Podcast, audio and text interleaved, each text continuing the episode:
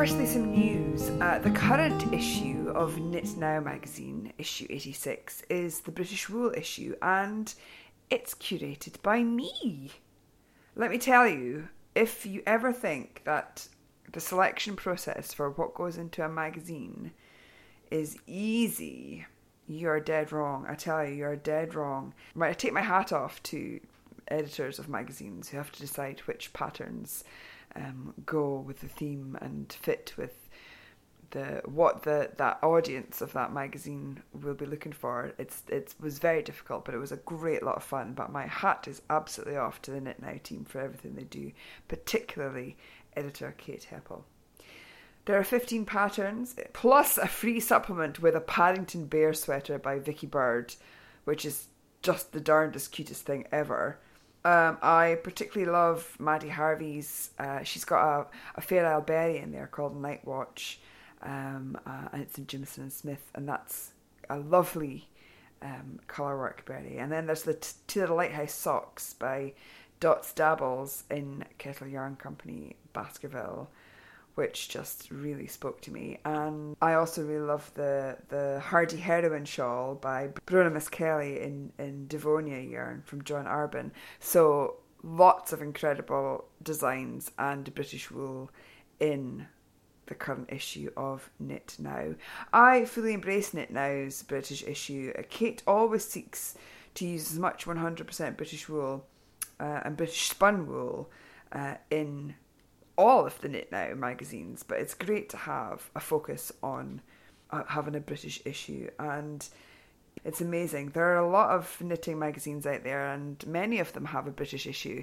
And um, it's not always British wool that they're using or British spun wool that they're using, but you know, imported wools by British companies.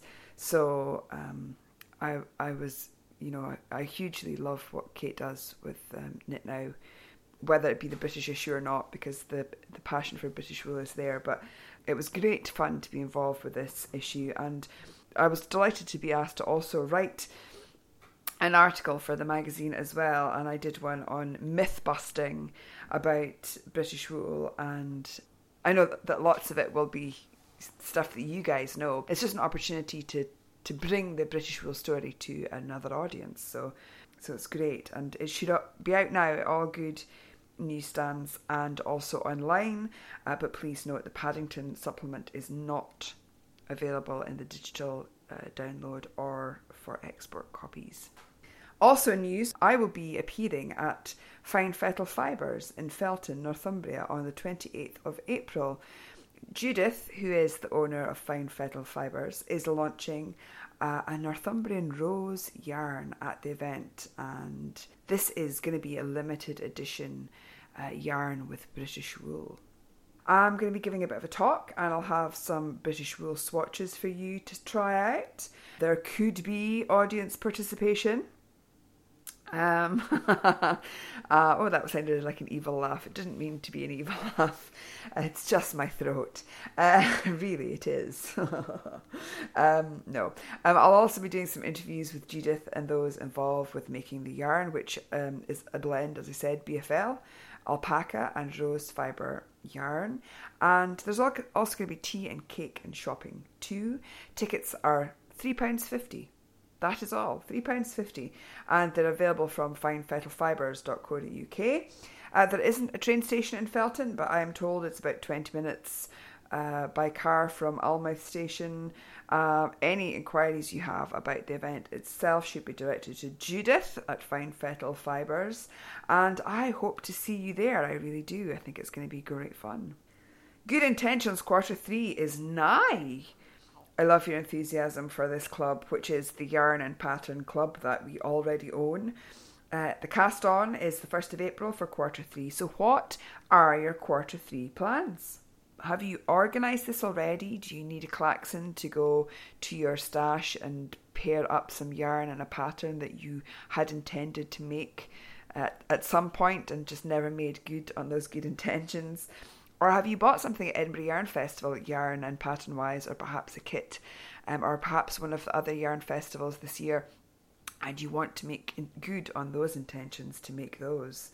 Well, whatever you decide, it's going to be epic, as epic as quarter two. We've had sweaters. Um, Cutty Sark made uh, Ella Gordon's Ola sweater. Amber Weinberg made the Brook sweater in Croft 29 Hebridean. Sarah M.W. made um, made a vest based on Kate Davies' Oa. There, oh, there were Booster Beanies. Mary, Mary Glennie made um, an Angostura by a Isolde. Gojo 63 made Andy Sutherland's Blaster in John Arbon Knit by Numbers. Becky P made a Mahi in St Kilda.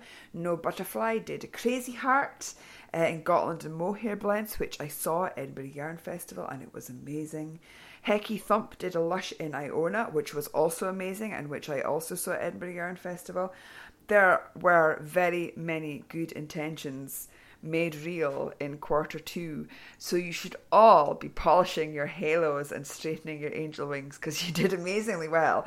Me, well, I started my Mahi and had no time to finish it. Uh, you know, so perhaps in quarter three I'll just try and crack on with that because I'm not doing so well my own good intentions. Um, but really, it's about you. It's not about me. It's about you. Uh, I suspect good intentions will just keep on mounting up, and we will quite probably be carrying this on for another another year. How would you like to see good intentions going forward? I mean, I know we're only in quarter three, um, but would you like it to carry on as we've done um, this year, or would you like to see a sweater quarter, a shawl quarter, a colourwork quarter, a test my skills quarter? Let me know um, in the show notes or on the Ravelry post for this episode. I mean, essentially, it has to be and will always be the yarn and pattern club that you already own. So in your stash, you have patterns and you have yarn that you have intended to go together and they've not quite got there, and this is the push that we need. Um, so yeah, let me know if you if you're happy carrying on with the general theme or if you like something a bit more specific each quarter. I'm happy and open for your suggestions, so do let me know.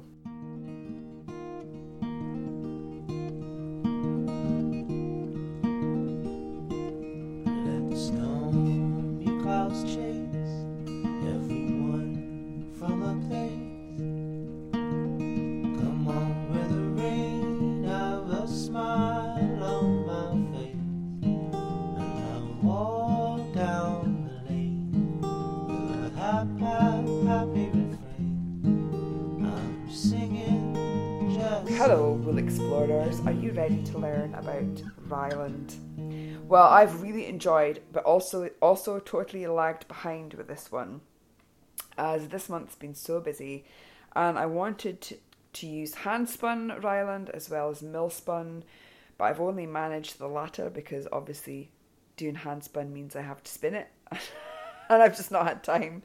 Um, but I do have some Ryeland fleece, and I will uh, do that and add my reviews at later stage. Before I go on to do a bit of history about Ryeland, uh, some wool exploration housekeeping. Thank you so much for your wool exploration enthusiasm and welcome to new wool explorers. I've opened up a general chat thread in the Ravelry group for questions um, about upcoming breed exploration because it's really good to try and keep each breed chat thread just about that breed.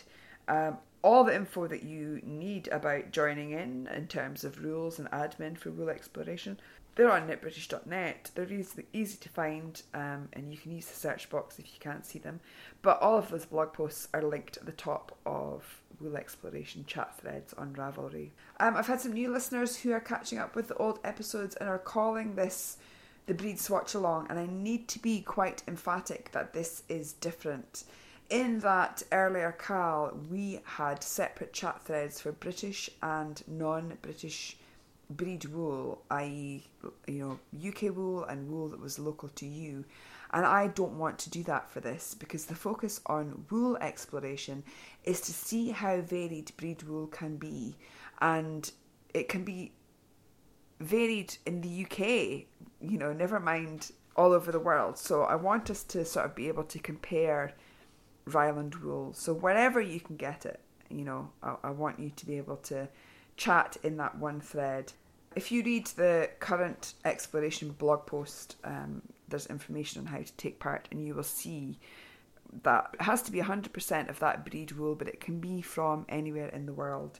Um, there is also a thread in the Knit British Ravelry group called American Wool Exploration, which some of our North American members set up to explore native US breeds alongside our wool exploration. And you are very welcome to also uh, join in with that. Uh, but they will be using different breeds from Knit British wool exploration. There are, you know, Ryelands everywhere. And they're quite distinct breeds in New Zealand and Australia. And while we've only had British breeds in this current wool exploration, it would be really good to see, you know, to compare those. Um, so do seek out as local as possible to you. Um, and do include it all in the same chat thread. Don't separate it out. I'm super happy that people are stoked about wool exploration. Thank you, and thank you for filling in the Google form with your reviews, and that is super important. Uh, because it's really the only way to collate that information well. And I do aim to make these reviews available in a helpful form post wool exploration. So even if you're running behind with wool exploration, please uh, upload your reviews anyway um, using the same Google link. It's the, pasted in the top of every uh, wool exploration chat thread. It's on every um, wool exploration post on Knit British. Uh, I also understand that copying and pasting while using a tablet or mobile from Ravelry into the Google form isn't easy for some people. I don't know if there's a helpful app or trick. Anybody who has information on that might let us know, and um, that would be really, really helpful. Unfortunately, I can't copy and paste Ravelry reviews into the form for you. So if tablets are not working for you, perhaps you need to move on to a laptop or desktop computer. But I'm not able to do that for you. Right, on with the Ryeland. I'll talk about my own experience of Ryeland um, in a minute, but I just want to tell you a little bit about the breed. Ryeland is a down like breed, but is not a down breed. We've had a question in the Knit British Ravelry group about this, uh, and I will go on to tell you why it's unrelated to down breeds, but as the uh, breed has gone on uh, and been improved over the years, it's become down like in quality. Uh, but once the Ryeland had one of the finest fleeces. The Fleece and Fibre Sourcebook tells us that Ryeland is named for the ryegrass pastures that they grazed on in Herefordshire um, from as early as the 1300s and it's thought that they're one of the oldest um, sheep breeds and originally, as I've said, one of the finest wool breeds in the UK. Their wool apparently could rival merino. Philip Walling, in his great book Counting Sheep, talks about the earlier breed. It's th- the breed is thought to have been descended from the sheep stock brought to Britain by the Romans, uh, and he talks about how its fleece carried the highest price in the 1300s. The fleece was called Leominster Ore, uh, which is the name of the area, and um, it the fleece came from sheep grazing around Tintern Abbey. Apparently, Queen Elizabeth had stockings made from Leominster ore, and the Lord Chancellor apparently had uh, this wool in the wool sack um, that he sat on. In the 1300s, Leominster ore was worth 28 marks per 364 pound sack, and in today's money, that is 3,000 pounds per sack. Can you imagine if the wool prices were the same as that they were back then? Oh my god. This is from Counting Sheep, page one, uh, page 29. The Leominster ore probably didn't come from any uniform type or breed, but was created by the land the sheep grazed and the way the flocks were kept. The old type of sheep which gave the Leominster ore was an ancient English short-wooled heath sheep, which at some remote time had, had occupied all the English and Welsh sheep walks, but was pushed further into the west by Saxon invasions. It was a small, fine boned, very hardy sheep with exceptional ability to thrive on scanty pasture. It was the sparseness of the unimproved ancient pastures that made the wool fibres so fine. When such sheep are grazed on lusher pastures, their wool deteriorates and becomes coarser. This, coupled with unwise crossing with modern breeds, particularly the new Leicester, in an attempt to improve the carcass, damaged the wool even more. Flock masters discovered, often too late to repair the damage, in their zeal to grow a better carcass, that improving the carcass reduces the quality of the wool. The modern descendant of this old type is supposed to be the Ryeland, which is medium sized, solid square sheep, naturally polled in both sexes, and covered in short, dense, fine wool all over its face and down its legs almost to its hooves but the wool of the modern Ryeland is so much inferior to that of its forebears, having been ruined by injudicious crossing, that it is a shadow of the sheep whose fleeces once rivalled the best of Spain. Its modern manifestation is the recherche interest of smallholders and sentimentalists, and a woolly relic from a vanished age.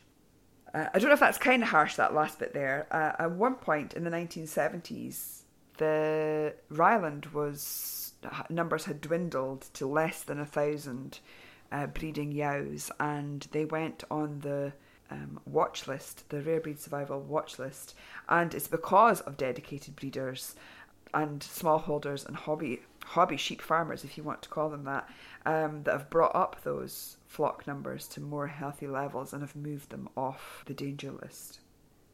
The modern breed is still a small sheep. It's 64 to 87 kilograms, depending on the sex, and while its wool no longer rivals that of merino, as the Leominster Ore did, the wool is fine, soft, fluffy. Uh, locks are dense, staples are about two to three inches. Uh, the sheep can be white, but there is also a coloured variety in the British breeds too. Colours range from greys, blacks, and browns, and apparently Aussie Ryelands do not have that gene. White Ryelands have been seen as more valuable, the wool um, uh, particularly, and I've definitely heard of coloured Ryelands being seen as somehow inferior by some farmers, but spinners have always enjoyed the range of colours that are available uh, in this breed. As I say, the, the white Ryeland was, was seen as a more valuable sheep, and it was only in 2010 that the coloured Ryelands got their own flock book uh, so all coloured sheep or Ryeland sheep are registered um, in that flock book. If you have smallholder dreams, well, as I've said, the Ryeland um, is said to be ideal as they are small, docile, and easy to handle. Um, they are also excellent to meat sheep because let's not forget, wool and meat. It's pretty good. Uh, let's use all of the sheep where we possibly can. Um, sorry to offend anybody who doesn't uh, like that, but I think it's really important. Um, particularly for sheep farming. Can't forget that um, as well as wool being important to us, there is another industry when it comes to sheep, and meat is important um, too. So, when it comes to our reviews, uh, we had 23 Ryeland wool exploration reviews, and they came from Think Knit and Green, Dry Gardening, Becky P, uh, Knitter, Liz NCK, So Cherry, Elfin Petronella, Soof, A Big B, Ma Dashper, Rebecca 72 Jones, Marietta 694, Fine Fettle Fibres, Tigger B, Sin Spins, Only Dreaming, Claudia Jano, uh, Seaweed Sarah, Lisa Marguerite, Erkia, and we had various different uh, brands of yarn being used. Uh, seven swatches with blacker yarn, seven with Rosedean Ryeland, and actually I've done two as well, so we'll add that to it. Uh, one hand spun so far, although I will add to that too. Uh, two uh, yarns from Auchenstrauen, one uh, yarn for rainbows, which is an Etsy seller, one from Black Bat Rare Breeds, one from the Threshing Barn, one swatch from Fairfax Ryelands, and one swatch from Wandering Goose Farm. Of that, uh, the majority have been double knit weight with uh, one iron and seven four ply. I think all of our yarns are wool and spun. Um, I think because Ryeland is a short staple yarn, then that's going to be the best preparation um, to get the best uh, out of a yarn. As I said, it looks like it's all British. Ryeland, so nothing from Australia, New Zealand, or the US. I will again take this opportunity to remind you to check your own locale um, for these breed uh, yarns too. And that doesn't just mean your backyard, though if you've got this yarn in your backyard, that's wonderful. But uh, local can mean town, state, and country. Um, or neighbouring country, I guess, too. I mean, it's all about showing the variety. Also, it's about supporting your local, and if you've got this yarn, these breed yarns in your um, any of the you know close areas, then then it's really good to try and support that. In our patterns used this month, we had uh, a Berlin square, Kate Davies Berlin square, lots of vivid squares. We had garter stitch being used.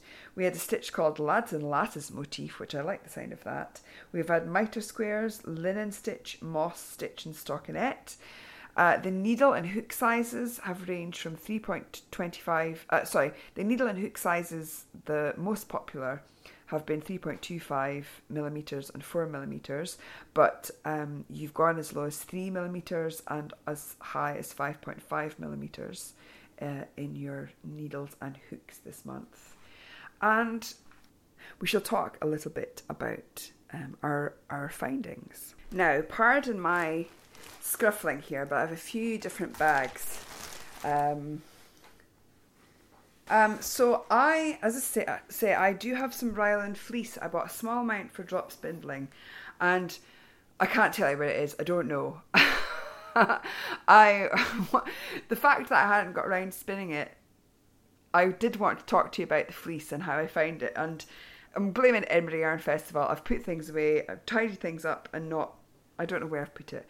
I will talk to you about it another time, I'll, and I definitely will add my findings to uh, review. So I have a couple of swatches here, and um, one is on the needle still, um, but by the time this goes out, I shall have it finished, and I shall um, have pictures. Um, so I should say I have been knitting uh, polygon uh, hexagons for the polygon blanket uh, for by Tin Can Knits, which I am attempting to, I guess, make um, for out of the wool exploration. But I'm also going to be doing um, polygons for appropriate review yarn that we're using. So, um, but uh, I I'm trying to get as many hexagons out of one ball so that I have one for my blanket, but I also have some as um, sort of teaching aids. So the the the two Ryelands that I have here are both from Rosedean Ryeland, and I have actually I have three because I have four ply. I have in the, in the coloured Ryeland. I have a double knit in the coloured Ryeland, which was the first one I bought back um, oh 2016 when this yarn launched at Fluff. Um, and listeners of the podcast will remember that I was there. There's also a lighter double knit, which is a cross of the blend of the lighter coloured Ryeland um, fleeces with white Ryeland. And this has resulted in a sort of latte coloured yarn and it's gorgeous, it's glorious. I guess what launched at Fluff in 2016 was actually the 2015 clip, and this lighter one is from the 2016 clip. We'll refer to it as that. Uh, I might be wrong. If I'm wrong, I'll put it in the show notes. But Dark Ryeland 2015 clip, light, lighter Ryeland 2016 clip. Let's let's put it that way. So the one that's still on the needles is the 2015 clip, and these I feel different. The darker Ryeland has a now. Let me see if I can get pick this up for you. This is the hand squish grab. It has um, a lovely handle, bouncy, it's dense, and when I breathe it in, it's so warm. It's there's such a warmth just holding it in your hands. You immediately feel how insulating this wool is.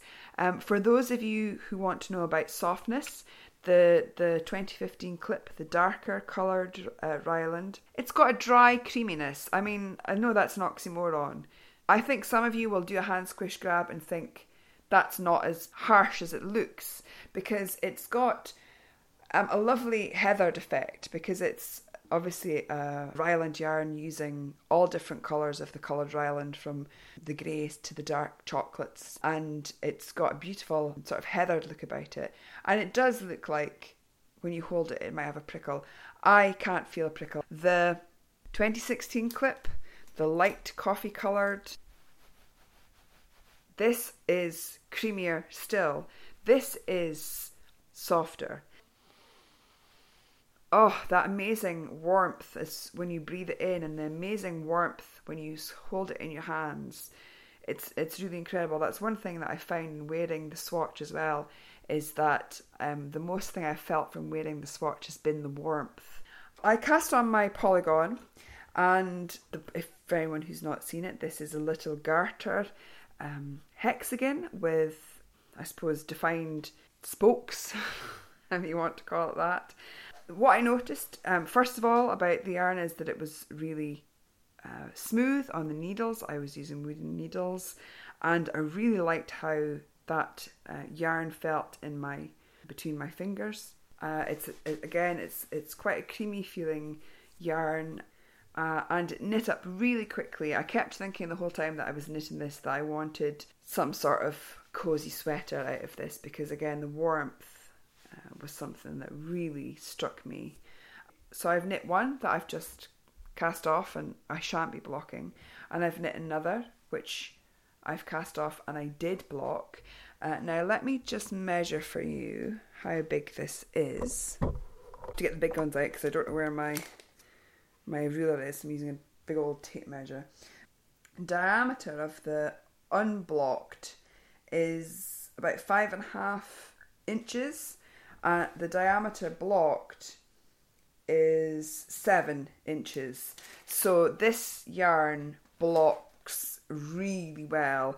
I soaked it in Eucalan and I left it soaking all day while I was at work. It took quite a while to sink down into the bubbles, and I think it's due to that lovely, dense, um, springy nature of the yarn. I say blocked it really quite aggressively, and it's really not lost its block um, at all. It's not lost its dimensions. It stayed pretty much the same.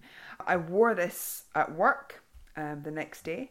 I wore it on my um, at my shoulder, and I can feel at my neck a very slight initial scritch, but it just completely disappeared. And again, the warmth is what I felt. I just felt a lovely warmth um, from it. Uh, later on in the day, I moved it down to my waistband and wore it against my hip and felt no prickle there, but again, felt the warmth.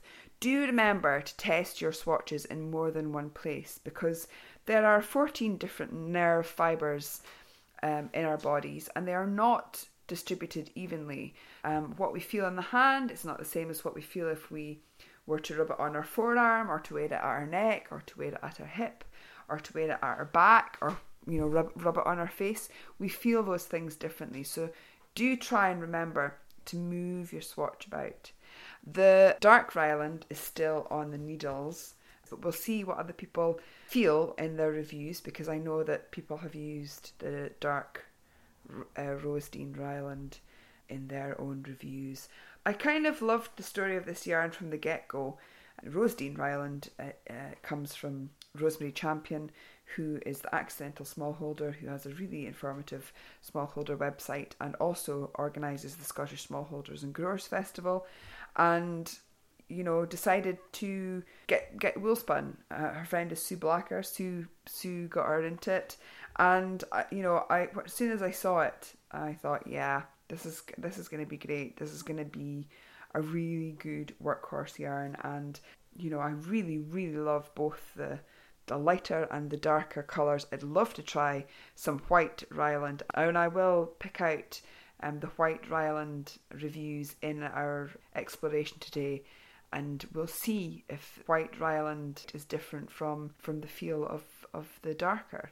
Um, I think I think that's quite interesting. I think there'll be some interesting things to discover. So let's indeed discover what you thought of Ryeland. So the hand squish grab, I've already told you what I think. This is what some of our uh, fantastic reviewers thought. So thinking knit green, she said, it's very spongy. The ball bounced back when squeezed in my hand, very elastic. Dry Gardening said the skein had a spongy, compression resistant quality, ready to spring back from crushing or pinching. The skein and yarn felt smooth and almost sleek to the touch. Beck, uh, Becky P, who was using uh, White Ryeland, said, This yarn is soft and firm, smooth and strong, sheepy smell, and no guard hairs.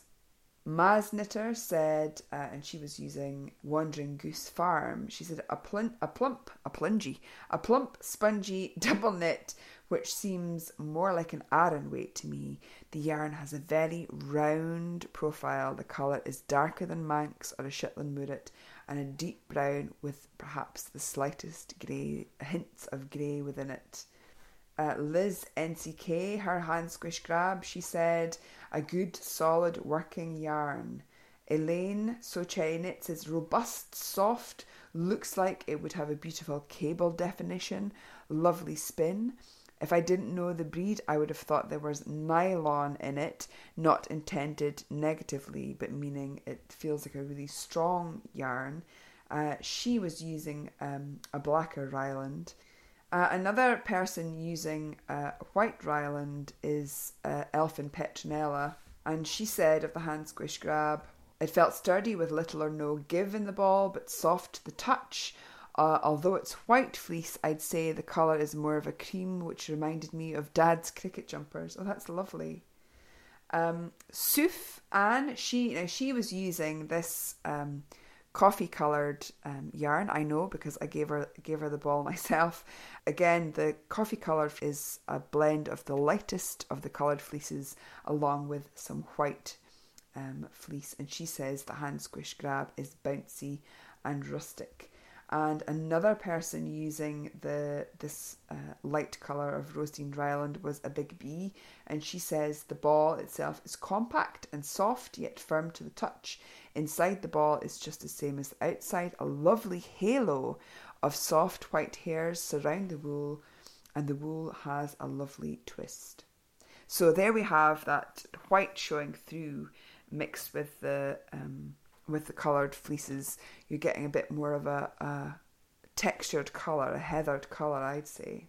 Ma Dashber, Faye, she bought her yarn off Etsy. It, it, was white and she had dyed it herself. She said it's sturdy and took the dye exceptionally well. Um, she said it was softish but quite dense in the in the hand squish grab. Uh, Nitty Narna, she said that uh, it was slightly rough on the face, but not itchy or prickly, sturdy, and she's expecting good stitch definition. There were no guard hairs, minimal vegetable matter. The yarn looked tightly spun with three plies, slight halo, and the ball seemed plump. And that was uh, one of the blacker yarns uh, ones that she was using. Somebody who was using Fairfax uh, Ryelands was Rebecca72 Jones and of the hand squish grab, she said the ball felt solid and robust. Utilitarian was my first impression. Smelt pleasant, not sheepy, but not artificial. Initially, I thought household items such as tea cozies or cushions. So already from the hand squish grab, you're getting different impressions. You're getting impressions of this as a soft, haloey yarn, and you're getting impressions of this as a solid, robust yarn what they all seem to share is that bouncy quality, which is lovely, that real yield in the in the skein, that bounce back. Arietta six nine four, she bought her yarn at Edinburgh Yarn Festival and she got it from the threshing barn. And she said, uh, in the skein it feels bouncy, it looks very rustic with a natural brown grey colour and woolen spinning. Uh, the yarn is constructed from two plies but looks very rounded. Uh, I assume it will block really well uh, someone else using white um, is Fine Fettle Fibres, Judith, and she says um, the hand squish grab was dense, firm, creamy, and even spin feels warm and outdoorsy. Gosh, yes, it's warm. Uh, Tigger B says the ball squish is firm with a good bounce back. Individual strands has a good stretch as plump spin and space to thin out, but jumps back into that plump state. Sin Spins, she said the particular sheep that produced this fleece was unaware that it was supposed to be soft enough for queen stockings. The fibres are fine and crimpy but very crisp. Now remember, Sin Spins, that that was the Leominster Ore. That was the wool that came before this breed was improved. So, you know, again, I stress to remember uh, that not all breed wool is homogenous and it does change over time. Uh, only daydreaming is firm, bouncy, and the opposite of silky. Uh, Claudia says rustic and dense.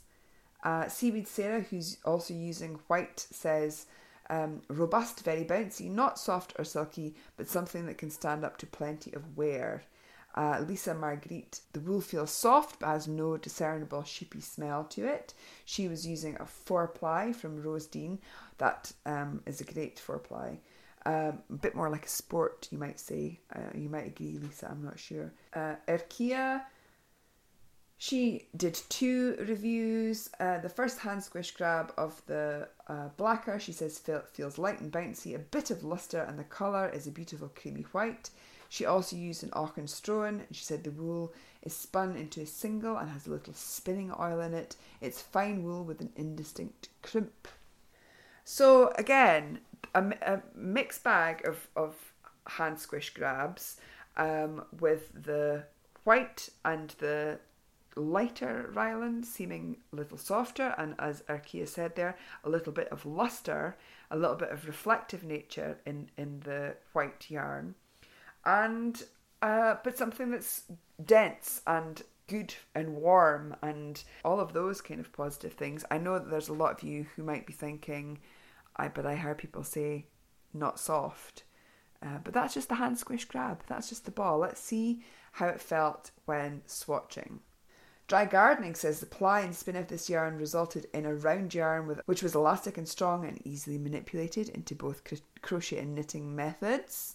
The individual strands of the yarn did not display a tendency to separate when being worked. That's great to know, not splitty. Becky P, smooth through the fingers, nice to work with. Maz Knitter feels slightly fuzzy to the touch, but for some reason reminds me of slightly of chenille yarn. I kind of get that. I kind of get that feeling, that kind of creaminess again um, that you get with with chenille. Uh, Liz NCK, she says, I was going to do a swatch, um, but I decided to do colour work using Ryeland and Gotland. They work together well. The Gotland has enough stickiness to hold the two together, and it was a harmonious coupling. Uh, so Cherry says, a very dry wool, but looks like it would be so waterproof, and you can make an umbrella from it. Beautiful stitch definition. Now that's interesting. I wonder if anybody wants to try that. Well, I did say that it took ages to sink into the into the suds, so perhaps it is quite uh, dense and um, not quite waterproof, probably though. Elfin Petronella, she says, pleasingly sheepy feel. It was warm in my hands, one for autumn winter knitting, I think. Smooth knit with, creating lush, plump stitches. Uh, said that it was uh, Ryeland was easy to work with, good stitch definition. Uh, a big B said, not too itchy to work with, but has a, a coarse and firm feel. Stitches are very well defined and the wool has a lovely twist. There is no splitting and the stitches hold a drop stitch well. That's always good to know, isn't it? There is a soft halo around the wool that softens the look of this swatch. Now, uh, a big B was using the coffee coloured Ryeland. Ma Dashper says it's very structured and once in place the yarn doesn't budge. Again, that's great to know that it's got that sort of stickiness, um, which we expect from a woolen spun yarn. You know, woolen spun yarns tend to be better for colour work and things like that because of that. Nitty Narner says fairly soft, not prickly, seems grippy. Rebecca72 Jones said the wool felt dry, solid, coarse whilst knitting. My hands felt a bit sticky after knitting. It absorbed the light and appeared dull as the swatch knit up. I compared the lustre of this with my Gotland swatch, which shone and realised how different they are. I, I mean, again, you, you find more luster in the long wool breeds because of the nature of their fleece. It's more uh, reflective, so therefore they are the luster breeds. But you do find on some short wools that there, that there can be luster, as we will see with Jacobs next time. Uh, Fine Fettle Fibres uh, said that softens as knit with knitting, no guard hairs, good stitch definition. She was also using the white Ryeland, so again, perhaps there's a more softness with the white. Tigger B says the hands feel the yarn feels solid in the hand. slipping over the metal hook with ease, but with a stickiness pulling the yarn through crochet loops. Despite the stickiness, the yarn feels smooth and definitely not irritating on the skin as worked. Sin Spin says this yarn has a lot of spring due to all that crimp, feels very dry in the hand. Very, very dense wool, uh, so that definitely contributes to that springiness. Only Dreaming said the yarn was quite firm and dry and didn't she didn't feel like there was much flow through the fingers. She was using Rose Dean Ryeland 4 ply. Uh, Claudia says it softened a lot while swatching. Feel of lanolin, good stitch de- definition, no splicing of threads, light halo and sheen. Uh, Seaweed Sarah uh, said when working with this, it felt a bit rough was resilient in my hands and didn't flow very well. I struggled to get an even tension, she says, so I didn't really enjoy the action of knitting, but it produces a dense, firm fabric uh, with no drape. In fact, it would pretty much sit up by itself. Lisa Marguerite says it's definitely rustic looking and feeling, but there is no prickle or itch from the ball and the finished unblocked swatch. So let's look at the washing and blocking of these swatches, shall we? Knit and think green said the fabric has softened and gained suppleness. Stitches have pleasantly gelled together. Wearing next to the skin is comfortable and exudes warmth. Dry gardening soaked in warm water for two hours. She says the knit swatch opened up more than the crochet swatch, uh, although I attribute that to different types of stitch patterns. It held the block nicely, worn directly against the chest for a day with lots of moving indoors and outdoors. I was aware of the swatch throughout the day, although I did not find myself inclined to remove it. It felt very warming. Not for baby soft skin, uh, but I would use it against my forehead, neck, and as, a second layer torso garment. Uh, Becky P soaked in Eucalan for 30 minutes and wore under the shirt for a day. It was it was warm and smooth on the skin and forgotten about in minutes.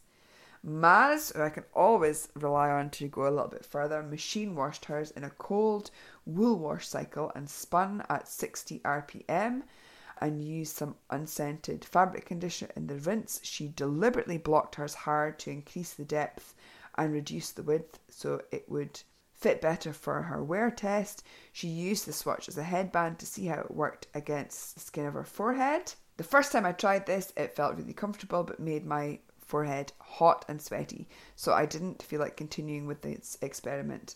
Unfortunately, the fabric has stretched slightly with wear, so I've had to pin it down to a smaller size to fit. So Cherry said it's not really changed, maybe a touch more halo and comfort to the feel. Elfin Petronella said she gave it a short dip in uh, lukewarm water and wool wash, and it floated on the surface, which suggests it may be water resistant. Definitely found that myself.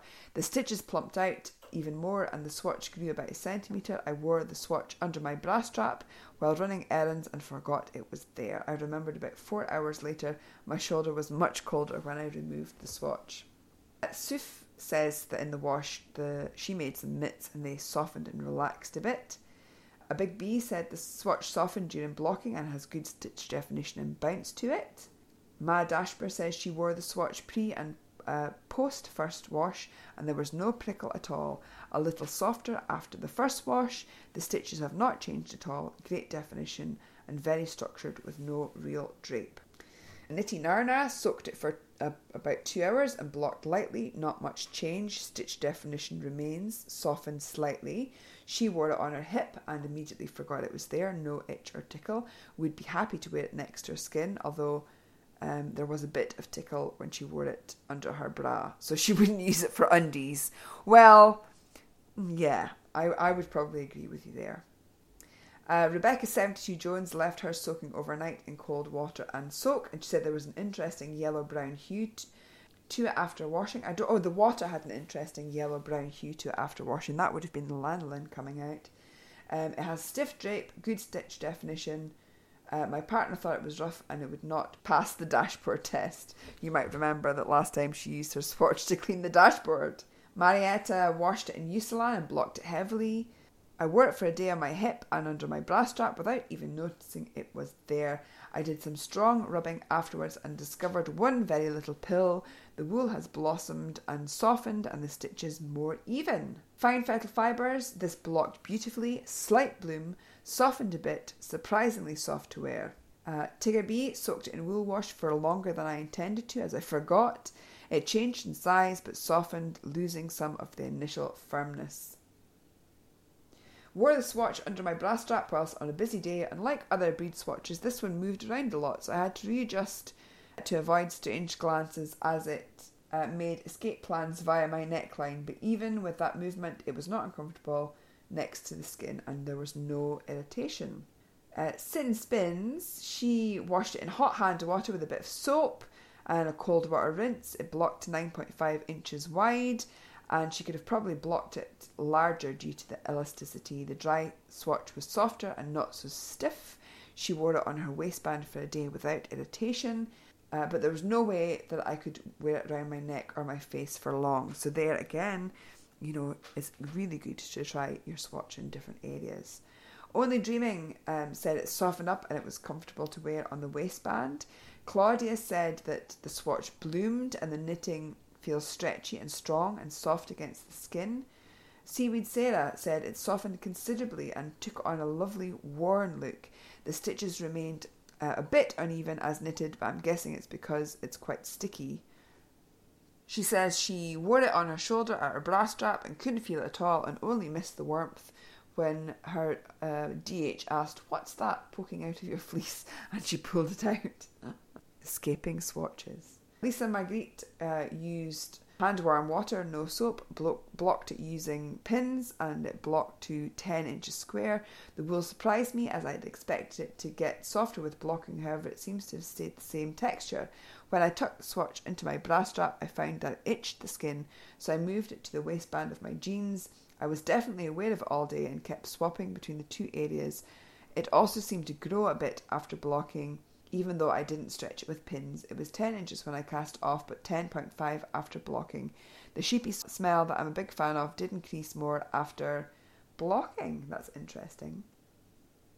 And Arkea said the fabric is soft enough to be worn next to the skin. Uh, the swatch stretched easily from 7 inches square while being blocked, but shrank a little while drying. And in her other swatch, she said when she was washing it, she folded it, uh, folded up twice to squeeze the water out, and the fabric felt spongy.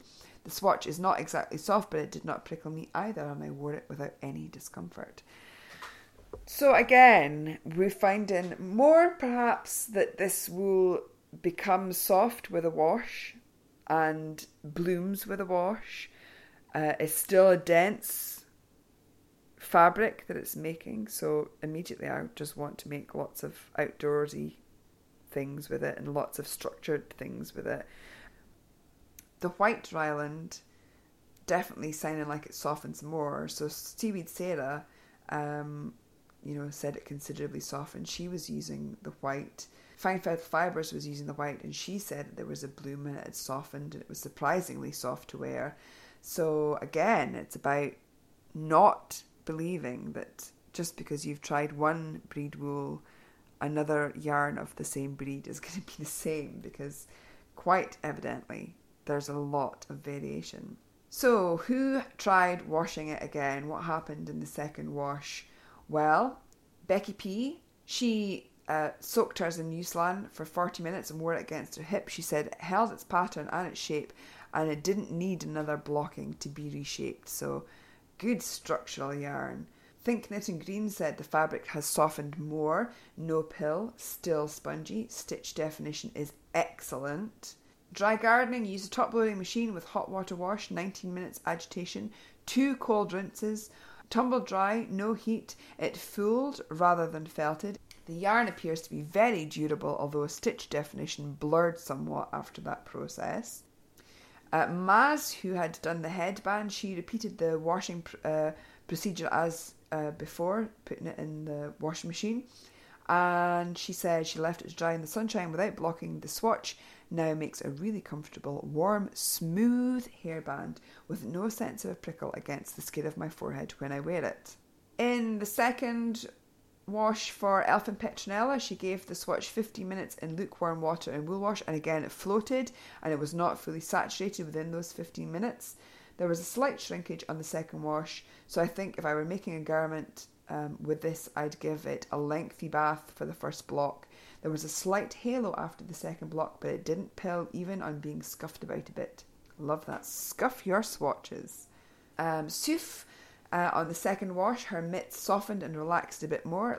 Ma Dashber said in, after the second wash, absolutely fine to wear. I had the North Ronaldsay swatch on one bra strap, the Gotland on the other, so each time I wore this one tucked into my jeans, absolutely fine to wear. I had this one tucked into my jeans and top across my stomach. The stitches are really defined, and the only change is a slight amount of blooming in the second wash. Uh, Rebecca 72 Jones, I put for the second wash, I put it in the washing machine on a wool cycle. I've never done that with a hand knit. It's still the same size, 27 centimeters by 27 centimeters. Stitch definition is good, no felting. It is still st- stiff. It has softened up with the wash. I wore it against my bra strap again. It did not itch and it was warm. So again, uh, you know, wash and wear and wash and wear and wash and wear. The more we wear items, the softer that that yarn can become. And this looks like Ryeland is a really good candidate um, for that. The size of the block swatch after, um, many people saying that it had kept its shape, same as unblocked. Um, Becky P's cast off Berlin was 15 centimetres square and uh, was 16 centimetres square after um, two wash block and wears. Blocked swatches really keeping their shape for the most part. Um, some saying no change at all. So, what do we think would be great use for Ryeland yarn? Lots of uh, due to the insulating properties, lots of um, winter jumpers, hats, and mitts being recommended, particularly knit thinking green. Uh, dry gardening saying, based on my experience with these swatches, I believe this yarn would work well for knit or crochet hats, cowls, scarves, and any second layer um, of a garment, including lace shawls, since Becky P, lovely yarn. I would try cables uh, and would consider it for a hat or jumper and would happily wear it next to my skin. Maz Knitter says, I like the soft yet wooliness of this yarn. I've used the rest of the ball to make pockets and a neck lining for an oversized jumper that I knitted in New Lanark Aran. I think it would be useful for hat brims in combination with other breed wools and would make great quizzy hats, cowls, etc. Due to the price I would not sure that I would embark on large garments in particular for this particular brand of Ryeland, which was Wandering Goose Farm. Uh, Liz NCK, I will use Ryeland again. As I mentioned in the beginning, it's a good working yarn that's perfect for colour work. Uh, so Cherry Elaine says this cable pattern and needle size would make a great stand up on its own snood uh, as I swatched, I thought it would only really be suitable for hats, mitts, and scarves. It looks, it looks so toasty warm, but I really stretched it on blocking to test memory and resilience. And when it's a bit more airy, I feel that it would make a lovely garment, jumper or cardi, DK, probably too thick for a shawl. Elfin Petronella, who was using white Ryeland, said, I think the combination of softness and sturdiness makes Ryeland very versatile. It would make a good outer layer because it's slow to soak up the water but it's so soft and warm that I'd happily wear it next to my skin. Suf said jumpers, mitts, blankets, cable work, and collarwork. Uh, a big B said this wool is lovely. A soft halo around the wool creates softening effect to counter the firmness of the wool. I think it would make lovely hats, sweaters, blankets, even scarves, and would be wonderful to use in cables. Ma Dashber says she would use it for garments, homewares, potentially for socks, basically anything you can think of making for warmth and durability with structure rather than drape. My final five words to describe it are sturdy, defined, dense, hard wearing, and dependable. Rebecca72 Jones said it would make good outer garment and would benefit from holding its form. My colleagues at work thought it would make a lovely warm throw. I didn't like it to start with, but it grew on me. That makes me feel like I want to punch the air because it's moving from our beyond our initial thoughts of what this yarn, what any breed yarn might be like, and working with it, exploring it, looking at it under a microscope, you know, in terms of how you you knit with it, wash it, block it, wear it, check it every stage of the way, it can grow on you. It can change your perceptions. Uh, Mariette694 didn't think lace was such a good choice because it was quite a heathered um, colour, uh, but it blocked very well and she would use it for colourwork, fair isle, marlisle. Oh, very nice. But also for sweaters. Tigger B said, I like this breed. I can imagine colourwork jumpers or textured ganzis of being equally uh, successful and warm. Sin Spins would like to try spinning Ryeland again with fleece from a different sheep to see how much of a difference there might be between individuals in the breed. Another air punch from me on that one. That's brilliant. Um, hats, mitts, boot socks, perhaps. Did the Queen have boot socks? Again, um, you know, the Queen pro- had a much softer variety of this fleece. And it was the first Queen, Elizabeth. Let's. I don't think I was clear when I said that. Uh, Only Dreaming said this is a workhorse yarn, very elastic, a resilient, warm, and sturdy, would make great mittens. Claudia Jano said workhorse yarn, fit for jumpers, cardigans, accessories, and will endure in hard wearing items. Excellent stitch definition. Uh, Seaweed Sarah said initially I'd have said no to using this again. I didn't particularly enjoy the action of knitting with it. It felt sticky and didn't flow through my fingers. It was hard work and eventually my hands hurt after a while, but it transformed by blocking. Traditional outdoor garments would be great, probably not cables or iron, as I don't think mine would behave well enough to get good tension, but certainly garter stitch, moss stitch, and similar uh, textural stitches. Well, some some of our reviewers have said cables. I should also say that if you find a yarn is too sticky, i.e., too lanolin to work with, wash it before you continue any further. Uh, Louise Hunt was talking about this not that long ago with me, saying she'd bought yarn from used wool, but it's too lanolin for her to work with, and she doesn't know what to do with it. I said, wash it, wash that skein. If it's in a ball, skein it up, wash it because you've got to think about your enjoyment of it. And if you find that it's just far too lanolin and that you're not making an even tension and that you're not enjoying the knitting process, try it. Okay, it might add a little extra time onto your um, whole reviewing, uh, you know, exploration process, but it's a valid point, you know, that to give it a go. So, Seaweed Sarah, perhaps that's an, uh, an option to try next time if or if you still have more of that wool and you might want to to see what it's like once you've washed it then knit with it and let us know if you do that because i'd like to know if you felt that it was less sticky uh, to knit with.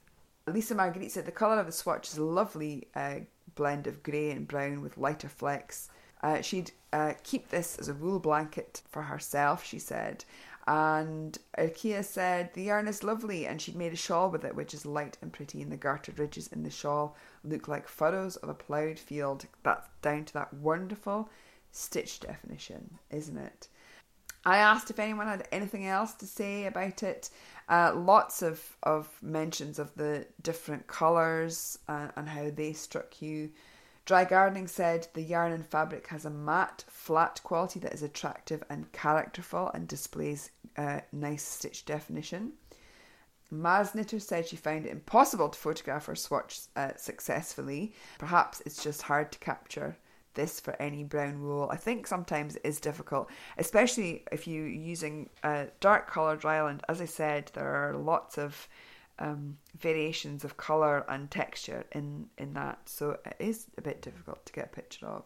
So Cherry was very pleasantly surprised, uh, and this is the first breed um, that she's tried in the exploration, and she will definitely come back to it. Suf said she'll definitely try Ryelands again given the opportunity. Ma Dashper says it's it um, crochets really nicely. No splitting. Lots of you said it's not a splitty yarn, so that's that's fantastic to know. Uh, Nitty Narner said, I wouldn't have thought to use this if I wasn't taking part in wool exploration. This has been an eye opener for me and I'm enjoying taking part. Thank you very much and thank you to everyone who said that. That's what that's why we're doing this. We need to we need to, to stop thinking about wool as being itchy or not itchy or soft or not soft. We need to think beyond all of that and keep looking at it um, in lots of different ways. And I'm very glad to hear that people are saying they would never have thought to use this and would have now are thinking again. That's down to everyone here. That's you know people who are listening to this podcast who now will think, well, maybe I will try it again if I, you know, or maybe I'll give it a go. So thank you to all of our reviewers for your fascinating insights and your incredible um, work with your reviews to um, not only teach um, yourself something, but help teach all of our lovely listeners a little bit about Ryeland yarn. I've nearly lost my voice talking about that now. Please bear with me while I have a little sip of my drink. Thank you to everyone who took part in wool exploration this month and to everyone in the Knit British Ravelry group who took part in the chat for Ryeland exploration. I know there are a few of you who took part um, but didn't manage to get your Google reviews in on time. That's fine. Do it anyway, even if you've not managed to get it in for this episode, it will still be part of an important resource. And also, Jacobs. By the time this goes out, you'll have just a few short days uh, to get your Jacobs reviews in. You will remember that we've had a little overlap um, this month because of Edinburgh Yarn Festival um, and the opportunity for buying Ryeland and Jacobs there um, was was quite good. So uh, yeah, we've had a little overlap. So your final deadline for getting your Jacobs reviews into the Google form is the 9th of April, and we will be looking at Jacobs in episode 104. And again, there's going to be such a lot to explore because, again, Jacobs have these different colours in their fleece and they make incredibly different yarns, and we're going to see a big variation, I think. And then the breed that we've got coming after that with a deadline in May, very beginning of May. Can't remember off the top of my head. It's not in my notes. I think it's, I'm going to say the 8th of May, I think, is the deadline for the Teeswater. And um, that's going to be a really interesting one too, because here in the UK, there's not a heck of a lot of spun Teeswater yarn. Um, there'll be a post on this, so I will be posting the references of where you can get Teeswater yarn in the UK but there's not a heck of a lot of it. I don't want you to be put off if you can't find it. There's plenty of um, fibre, and a Google search will will um, turn up plenty of fibre, whether uh, fleece or combed uh, or prepared tops. But there's not a heck of a lot of yarn. And when I put up the post next week, you'll you'll you can try those sources. Also, I'll be checking out things like Etsy and Folksy and eBay this time. I don't normally recommend eBay, but you might find some some yarn on there, particularly handspun. But this is a good conversation to have um, if you can't find Teeswater. Is that well, what what is happening with Teeswater in the UK? What's it going into? Is it going into carpets? Is it going into upholstery? Why do we not have a lot of of Teeswater yarn? Although it might be disheartening for some who might not be able to get their hands on it again it's important it's an important part of our conversation about british wool in particular. Um, also it would be very interesting um, with for anybody using american teeswater because the breeding um, is a bit different in america. Thank you so much for your wool exploration. And um, if you haven't taken part and you want to dip in now with um, Jacobs, well, as I say, you've not got very long for the Jacobs, we've only got another week. Then we've got Teeswater, after Teeswater, we've got Romney. After Romney, we've got Dorset breeds, and then we've got Southdown. So it'll be interesting to have um, a couple of down breeds, um, one after the other.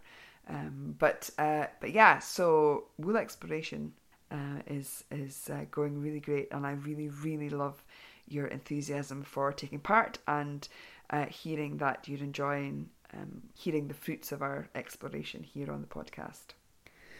Okay, I think my voice is about to go. I think I think this podcast has broken me, broken my voice more than Edinburgh Yarn Festival did. Thank you so much for listening. Honestly, it's an absolute pleasure to sit down here and talk to you.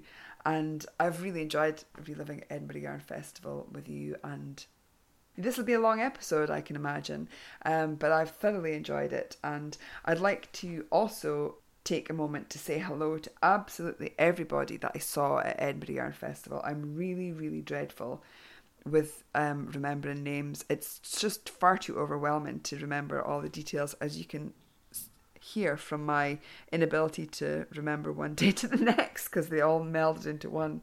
But I really am very appreciative of, of everyone who came to say hello and everyone who's dropped me a line to say that you've enjoyed watching Edinburgh Yarn Festival via um, Instagram and things like that. And and that you've been looking for those of you who couldn't go have been looking forward to catching up on all the blogs and podcasts and things and hearing all about it. So thank you very much for getting in touch and and I should also say before we go, good night, Shay.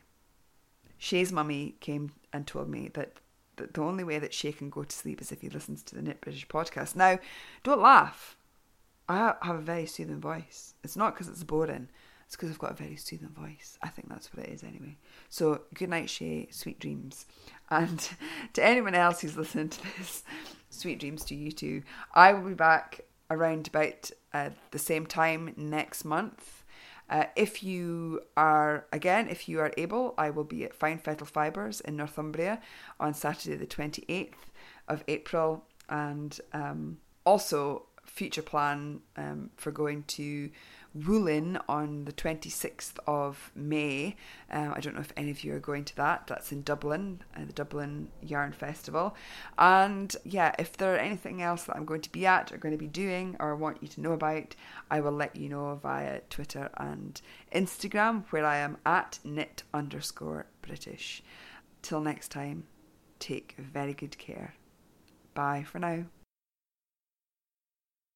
Thanks for listening to the Knit British podcast. To find out more, visit www.knitbritish.net. You can email me Louise at knitbritish.net. I'm on Twitter and Instagram as at knit underscore British, and I'm on Ravelry as Lyra. Take care of that throat. You're a big singing star now, remember? This California dew is just a little heavier than usual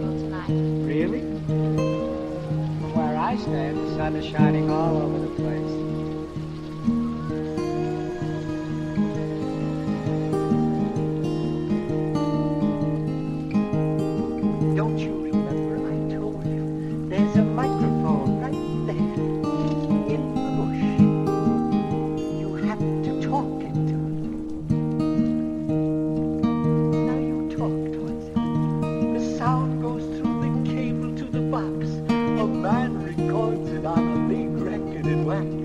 But you have to talk into the mic first.